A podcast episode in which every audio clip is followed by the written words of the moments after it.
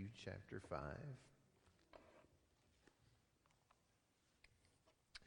A police officer pulled a man over for speeding. He went up to the window and asked for the man's license, and he said, Well, officer, I don't have a license. It was revoked when I got my fifth DUI. He said, Well, um, let me see the registration to the car. And he says, Well, I, I really don't have a registration to the car because um, I stole it. He said, You stole the car? And he said, Well, y- yeah, as a matter of fact, I did. Um, we can look in the glove box and see if there's a registration in there. That's where I put the gun. The officer said, There's a gun in the glove box? And he said, Well, yeah, I had to put it somewhere after I shot and killed the woman who owns this car. And then I stuffed her in the trunk. He said, There's a body in the trunk? And he said, Well, yeah, I'm afraid there is. And officer said, Don't move. And he starts backing away. He says, I'll be right back. He goes and he radios his captain and he tells his captain what's going on. And within a matter of two minutes, the car is completely surrounded by officers with their guns drawn. The captain cautiously walks up to the car and he begins to have a conversation with the man. He says, Sir, can I see your license? Man pulled it out and handed it to him, and it was a valid driver's license. He said, Do you have a registration for this car? And he said, It's in the glove box. And he reaches in the glove box and hands it to him, and it was in his name. And he said, uh, Is there a gun in the glove box? And the guy said, Heavens no. Why would there be a gun in the glove box? And the captain said, Well, what about a body in the, in the trunk? Is there a body stuffed in the trunk? And he said, Why would I have a body in the trunk? And the captain says, I don't understand. My officer told me you didn't have a license, that the car was stolen, that you had shot the woman who owned the car and stuffed her body in the trunk. And he looked up at the captain and he said, I'll bet you the liar told you I was speeding too, huh? It's one way to possibly get out of a ticket, but I wouldn't suggest it. We're in a series on the Sermon on the Mount. And, and this is tonight's text is the fourth of six illustrations that Jesus gives. He's told the, those who are hearing that their righteousness has to exceed the level of the scribes and Pharisees. Remember, first century thought was if only two people got into heaven, one would be a scribe and one would be a Pharisee. And Jesus uh, set them on end when he said, Unless your righteousness exceeds that of the scribes and Pharisees, you'll by no means enter into the kingdom of heaven. And then he gives six different illustrations. The first one was on murder. You've heard it said you shouldn't murder, but I say to you, you know, if, you if you're angry in your heart towards your brother, you've already murdered him. And then the second one was dealing with, with um, adultery. And he says, if you've lusted, you know, do not commit adultery. But I say, if you've lusted in your heart after a woman, you've already committed adultery. And then the third one was dealing with divorce. We looked at that last week. And, um, and so what Jesus is saying is the scribes and the Pharisees were below the baseline. They thought they were the standard. They thought everybody should be compared to them. And Jesus said, here's the baseline of who gets in, and you guys are here. Because unless, unless righteousness exceeds that, you're not getting in. Tonight's passage, Jesus is going to talk about oaths and about, excuse me, about telling the truth. Um, uh, to tell you where I got the title of our sermon, let me tell you an, another quick story. A busload of politicians were driving down an old country road, and the driver lost control, and the bus flipped over. The old farmer walked out to see what was going on, and, and he saw all the, the carnage and things, and so he gathered up all the politicians and buried them in a big hole. Well, the sheriff drove by a few days later and saw the bus, and he stopped and he asked the farmer, he said, What happened to all the politicians? He said, Well, after the bus flipped, I buried them all in a hole. And the sheriff said, Were they all dead? And he said, No, some of them said they weren't, but you can't trust politicians. so he said, You know how they lie. And I borrowed that for the title of tonight's sermon. You know how they lie. And I'm not talking about politicians, I'm talking about people in general. Matthew 5, 33 to 37. I invite you to stand as we read God's word. Again, you've heard it said to those of old, You shall not swear falsely, but per- shall perform your oaths to the Lord. But I say to you, do not swear at all, neither by heaven, for it is God's throne, nor by the earth, for it is his footstool, nor by Jerusalem, for it is the city of the great king. Nor shall you swear by your head, because you cannot make one hair white or black. But let your yes be yes, and your no, no. For whatever is more than these is from the evil one. God, help us to understand the truth of this. It, it doesn't read such that um, it would be easy for us to understand what Jesus is saying. So, God, I pray that your Holy Spirit would uh, uh, open our eyes to the truth of what Jesus says and to apply it to our own individual lives as we leave this place. We pray in Jesus' name. Amen. Go ahead and be seated. In 1923, there was a pub in Scotland. It was in a little village called Daltrey. And they started hosting the annual Liars Contest. The annual Liars Contest. And the same guy won it eight years in a row. And by the way, um, how many of y'all remember Joe Marshall? Man, oh, Joe, Joe proudly would tell you that somewhere down in Tennessee there was an annual Liars Contest, and he won it several years in a row and three years in a row. And, and, I think he said he quit after that. He probably could have won it more, but uh, okay. Well, this guy in 1923 won it for eight years. His name was Fraser Patrick McKinnon. The last year he won it was in 1930 when he also announced his retirement. Said he would be retiring from the contest. And in his announcement of retiring from the contest, he won the contest at the same time. Here's what he said I regret I cannot enter the contest this year because I cannot tell a lie. Anyone. That was the last year he won, but he won.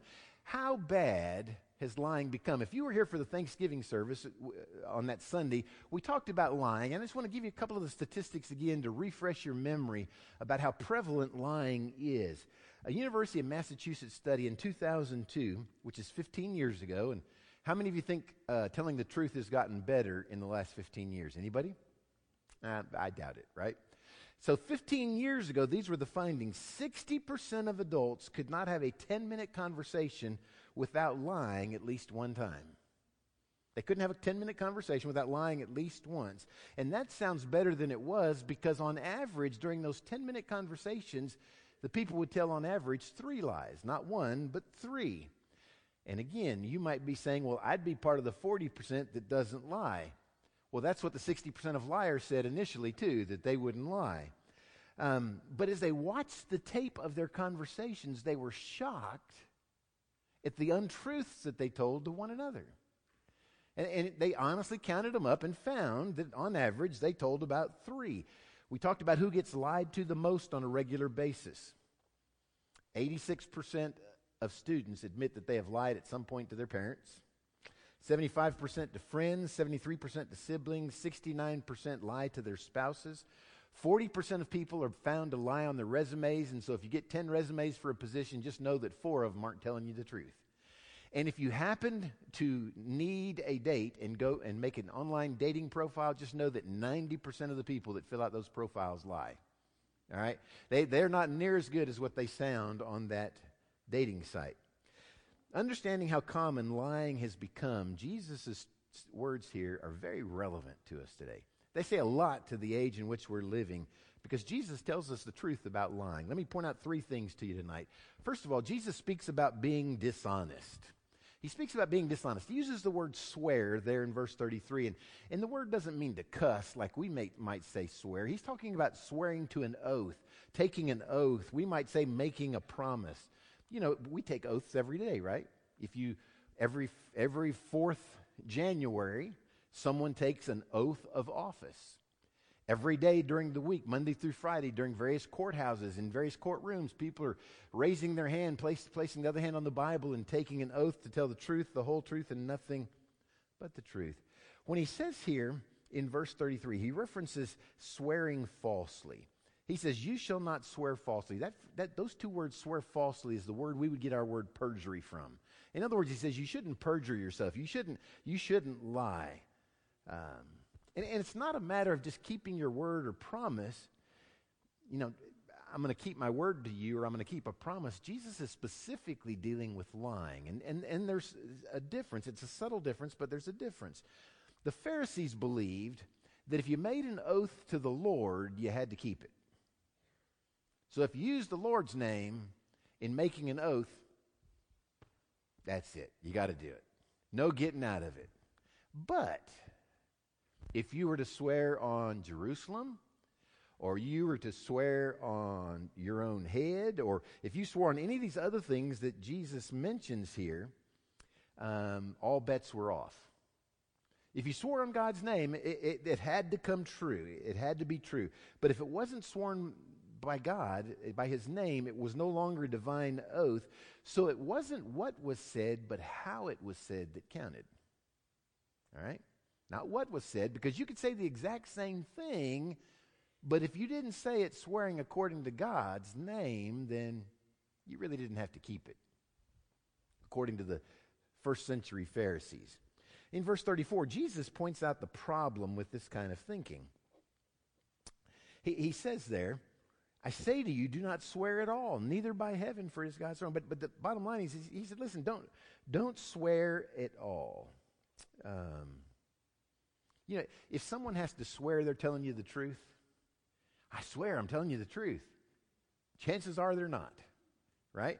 If, if, if they have to swear to you that, that they're telling you the truth, then you have a reason to question their character. Does that mean you don't always tell me the truth?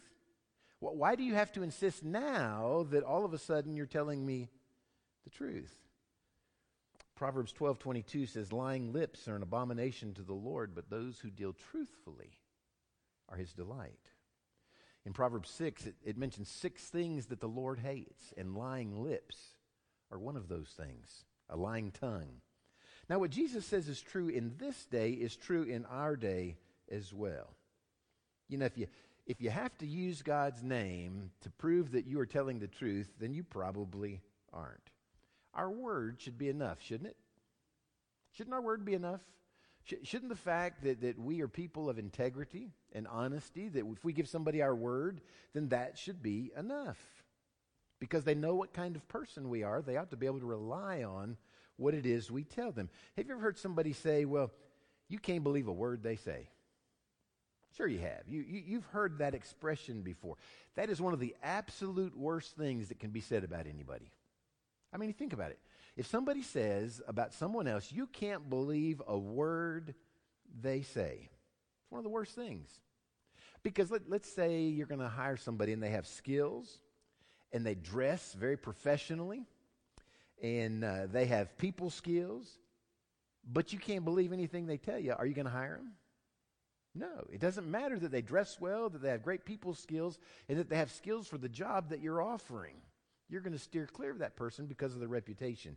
Jesus says here when he says, um, when he says, do not swear at all, what he's saying is, um, speak the truth or don't speak at all. If it's not the truth, Jesus is saying, don't say it. It says to be totally honest. Now, it doesn't always say doesn't mean we have to always say what's totally honest. You ever heard somebody say, Well, I am brutally honest? You don't always want to be brutally honest, okay?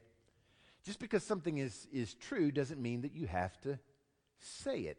It's not that you're telling an untruth, you're just not telling everything. For instance, you're shopping with your wife. She asks you the no win question Does this dress make me look fat? How do you answer that?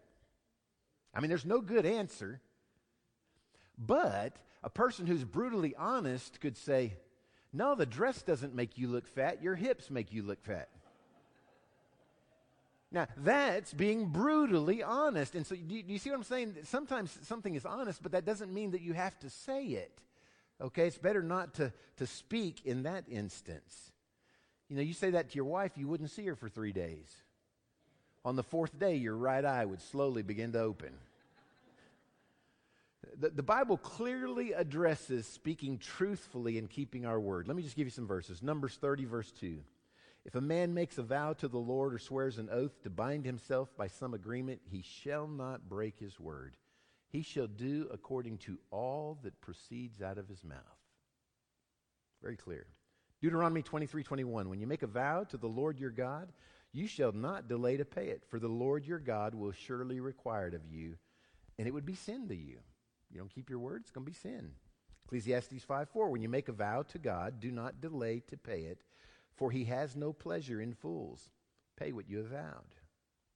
You know, when we make a promise to God, and we've all done it, when we, when we make a promise to God, we should take that seriously. You know why? God takes it seriously. I, you know, I give you, I give you something you probably don't think about a whole lot. But when you stand and sing, if you think about the words that you're singing, God takes seriously the words that we sing as though they represent our life. And, and when we don't really mean what we're singing, we're just singing because everybody else is singing, then we've got an issue. Um, Psalm 119.29 says, to remove from me the way of lying. Psalm 120, verse 2, deliver my soul, O Lord, from lying lips and from a deceitful tongue. Proverbs 13.5, a righteous man hates lying. I have found that the closer we get to God, the more we hate lying and the harder it is to tell an untruth. Closer you get to God, the easier it is to hate lying and to be truthful. Secondly, Jesus speaks on being deceptive. On being deceptive. Not just dishonest, but in the same passage, he's speaking about being deceptive, and there is a difference. He's addressing a common practice among the scribe and Pharisees. I mentioned uh, this to you a moment ago, and, and the practice was intended to deceive people. It's not just that they were lying, but they did so with the purpose of deceiving. See, they divided their oaths or their promises into two categories those they had to keep and those they didn't have to keep. It's kind of like when we were kids. You ever promise somebody something and you got your hand behind your back with your fingers crossed? And, they, and, and then when it doesn't happen, they say, But you promised me. And you say, Yeah, but my fingers were crossed. In other words, that's an oath that you don't have to keep, whereas some you have to keep. You don't, you don't do the fingers crossed thing with your parents, it doesn't work out well. All right? Um, the Pharisees didn't cross their fingers. Instead, they would swear by heaven or by earth or by Jerusalem. And if they swore by these, there was a loophole. They couldn't be convicted of perjury because they hadn't sworn on God's name. If you're swearing and promising things that you have no intention of doing, no intention of keeping, you know, the bill collector calls and you say, I'll drop the payment off on Friday when I get paid and you have no intention of doing that, not only are you being dishonest, you're being deceptive. All right? Um, Jesus exposed their distorted view. He tells them not to swear, not to take oaths. And he's not talking about what the Jehovah's Witnesses think. I think it's the Jehovah's Witnesses won't take an oath in the courtroom. That's not what he's talking about. He's talking about telling the truth. He's not talking about putting your Bi- hand on the Bible and swearing to tell the truth, the whole truth, nothing but the truth. Um, it, that's not what he's talking about. He's talking about just in everyday language talking to people and telling them the truth. Um, it kind of hits home in our society today, too, doesn't it? We have a lot of wordsmithing going on, a lot of spinning of things, a, a lot of slant put on things where people don't talk honestly. Let me give you some examples from the business world. There was a Vermont firm that was going to reduce their workforce. Here's what they billed it as a career change opportunity.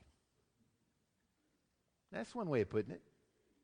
General Motors closed a plant. When they did, they billed it this way a volume related production schedule adjustment. That's one way of saying you're getting fired. All right. Um, Chrysler closed the plant. They called it a career alternative enhancement program. Now, th- these are all deceptive ways of saying things. Bottom line is, you're getting pink slip, you're not working there anymore. It happens in the education world. Students don't fail anymore. You know what? I used to get the big red, red F, okay? They don't fail anymore. Instead, they achieve a deficiency. How do you achieve a deficiency? Isn't that oxymoronic? All right? Or, or I have a friend, I, I really have a friend who drives a school bus. When I was a kid, we called them school bus drivers, right? Today, they are called Certified Adolescent Transportation Specialists. In the world of government. Have you ever heard that our Defense Department say that our soldiers were completely surrounded? They never say that. What they say is, and you've heard this, they engage the enemies on all sides. Right? What they're saying is our, our soldiers are surrounded. Um, instead of soldiers being outnumbered, it's said that they operate in a target rich environment. Um, governments don't raise taxes, they enhance revenues, right? Hospital patients never die. Now, this, this is funny. I, I, when I read this, I thought, they don't die, they just experience a negative patient care outcome. I don't want a negative patient care outcome, at least not today, all right? Jesus is, con- is condemning deception as much as he is dishonesty. There, there's a fun little book, and it's an easy read if you want to get it. It's called The Lexicon of Intentionally Ambiguous Recommendations. The Lexicon of an Intentionally Ambiguous um, Recommendations. Get the letters L I A R. Liar. It was a professor at Lehigh University, an economist by the name of Dr. Robert Thornton. And, and, so he put down some of these phrases that you might use if you want to be ambiguous, intentionally ambiguous. If somebody calls you for a reference and it's about a coworker who could, couldn't get along with everybody when they worked for you, you might say, I am pleased to say this person is a former colleague of mine. It's true, right? You'd be emphasizing former, but it doesn't come across that way. Um, for the lazy applicant, somebody who was lazy that worked for you, you might say, in my opinion, you'll be very fortunate to get this person to work for you. Nothing untrue about that. That's just being deceptive. Um, for the, app, for, the, for the applicant that you absolutely should not trust under any circumstances, you could say, her true ability is deceiving. Again, it's not, it's not a lie. For an inept person, somebody who just, you know, the lights were on, but nobody was home when they worked for you, you could say, I most enthusiastically recommend this person with no qualifications whatsoever. For somebody who was unproductive, I can, now listen to this. Think about it. I can assure you that no person would be better for the job. Not a lie. For somebody who's chronically absent, you could say, a man like him is hard to find. Again, not a lie. You know, we, we, we laugh at these, but the, but the Bible doesn't know any shades of truth. There's no shades of truth. It's either true or it's not. It's either truth or it's a lie.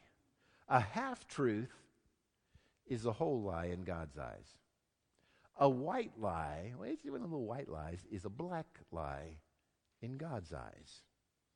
We can be deceptive in a hope of not being called dishonest, but Jesus condemns both of them. Third, Jesus speaks on being dependable. Being dependable. Verse 37. Let your yes be yes, your no, no. After rebuking them for their dishonesty and for their deceptiveness, he calls for complete honesty. He says, let, it, let if you say yes, mean yes. If you say no, no. In essence, we used to hear a person, his word was his bond. That meant they were always truthful. That's what Jesus is saying. Always be truthful. Yes is yes, no is no. But he adds this phrase at the end of verse 37. He says, Whatever is more than these is from the evil one. Whatever's more than a yes or a no is from the evil one. Um, what he's saying is he's telling us where deception and deceit and dishonesty comes from. In John 8 44, Jesus called Satan a liar and said he's been one from the beginning, calls him the father of lies. And so in verse 37, he's telling us the source of deception and dishonesty. He says, For whatever is more than these is from the evil one. You're dishonest, you're deceiving, it's from Satan. I was reading about the Korean War today, and it was a pretty interesting article that I, that I read. I didn't know this, but they used a form of polygraph machines when they would capture North Korean soldiers. And they found out something really interesting that, that bears witness to the church. If a Korean soldier had been exposed to the Christian faith, then the polygraph test seemed to work on them. They had some remorse for telling lies and it would be picked up by the machine. But if they had no exposure to the Christian faith, if they had not been exposed to it any, uh, the study said this that they had little sense of guilt when they lied. And so they could get by, they could pass the test with lying. You know, when we're saved, the Holy Spirit dwells inside of us, right? And if we tell even the smallest dishonesty or deception, the Holy Spirit begins to say, Hello. Think about what you just said. It's not 100% true. I don't know about you, but the, the warning bells go off in my heart and in my life as the Holy Spirit tells us that. There's a sense of, of wrongness, there's a sense of guilt. Not so for the Christian because he has an evil heart from the evil one and there's no, no guilt. Now, I always like to leave you with some life application. Because some preachers, you've been in churches where some preachers you leave and you have no idea what they just said. You're like, I have no clue what that was all about. I hope that's not here, but, but you've had that experience. Sometimes you leave understanding what they said, but you have no idea what it means to how you live Monday through Saturday. My goal is always for you to leave not only understanding what was said, but knowing how then it applies to your life in how you live Monday through Saturday. All right? So let me just let me just tell you this is how to break the practice of lying and deceit. How to break the practice of lying and deceit. Number 1, love the truth and hate lies. You, you, want to break the practice of being deceitful or lying? Love the truth and hate lies. I, it sounds easy, but that's what the word says. Psalm 119, 104, and 128. Through your precepts, or, or the word, I get understanding. Therefore, I hate every false way. Therefore, all your precepts concerning all things I consider to be right. I hate every false way. Psalm 119, 163. I hate and abhor lying. 1 Corinthians 13, 6, love does not rejoice in iniquity, but rejoices in the truth. So, the first way to break the practice of lying and deceit is to love the truth and hate lies. Number two, fill your heart with the truth. You want to get past lying and deceit? Fill your heart with the truth. Matthew 12, 34 and 35. Jesus said, Brood of vipers, how can you, being evil, speak good things? For out of the abundance of the heart, the mouth speaks. A good man out of the good treasure of his heart brings forth good things, and an evil man out of the evil treasure in his brings forth evil things. And so fill your heart with truth. Philippians 4. In a long list of things, the very first one is true. Whatsoever things are true, whatsoever things are lovely, pure, and Paul gives a whole list, and then he says, think on these things. And so think on that which is truth. Well, to be speakers of the truth, our heart has to be filled with the truth, is what he's saying. What's truth? Jesus said, John 14, 6, I am the way, the truth, and the life. And so Jesus is truth. So we would say we fill our heart with Jesus. But he also says in John chapter 17, when he's praying the high priestly prayer to the Father, he says, Your word is truth. And so if you want to fill your heart with truth, fill it with Jesus and fill it with the Word of God. Just simple understanding. Number three, stay as far away from falsehood as possible. I mean, don't flirt with, well, they might take this the wrong way, but stay away from that. Exodus 23 7. Keep yourself from a false matter. Proverbs 38. Remove falsehoods and lies far from me. One more. Avoid people who are known to lie or deceive. It's the old adage that grandma used to say can't run with dogs without getting fleas. You know, the people you hang around with, if, if they're deceptive, you're going to end up, it's contagious. Sin is contagious. It really is. And, and, and that's why Paul tells us in 1 Corinthians 15, you know, bad company corrupts good morals. No matter how good you're trying to live, if you hang out with the wrong people, you can't pull them up. They're going to pull you down if they're your source of friendship all the time.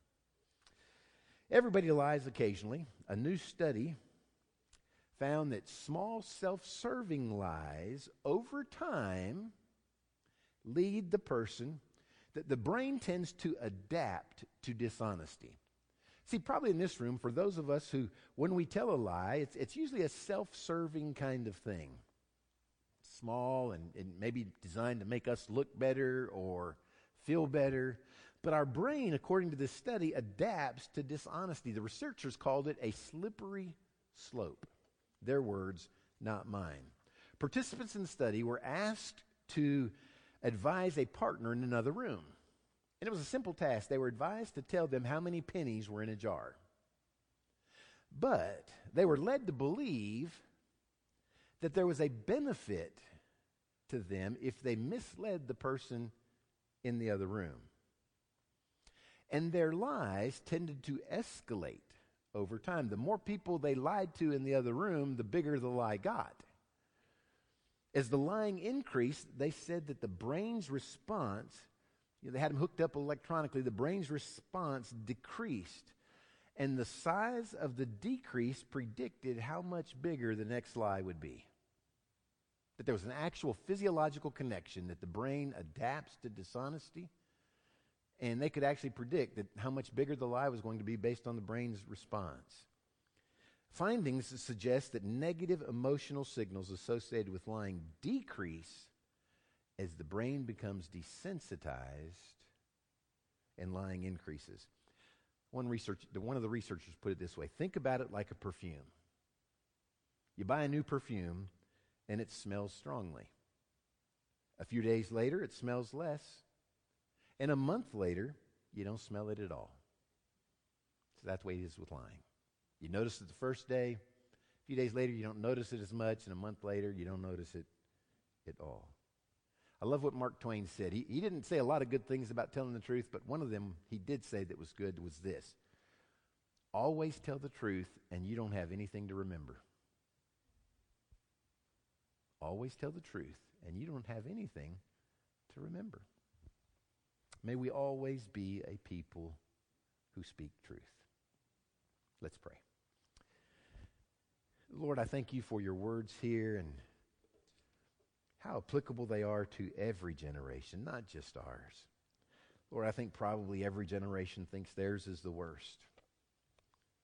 And uh, Lord, I just thank you that these words are just as relevant as they were 2,000 years ago when you sat down on a hill outside the Sea of Galilee and began to speak.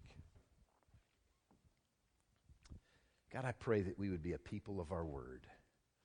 I pray that our friends, our neighbors, our coworkers would never have reason to doubt what we tell them is truth. Lord, I pray for our time of invitation. I pray that we would open our hearts to the to the light of your Holy Spirit. And Lord, if there's anything in our life that needs to be confessed, anything that needs to be repented of, I pray that we would do that now, that we might receive your forgiveness, and that we might walk out of here not in guilt, but in freedom. May it be so, Lord Jesus, we pray in your name.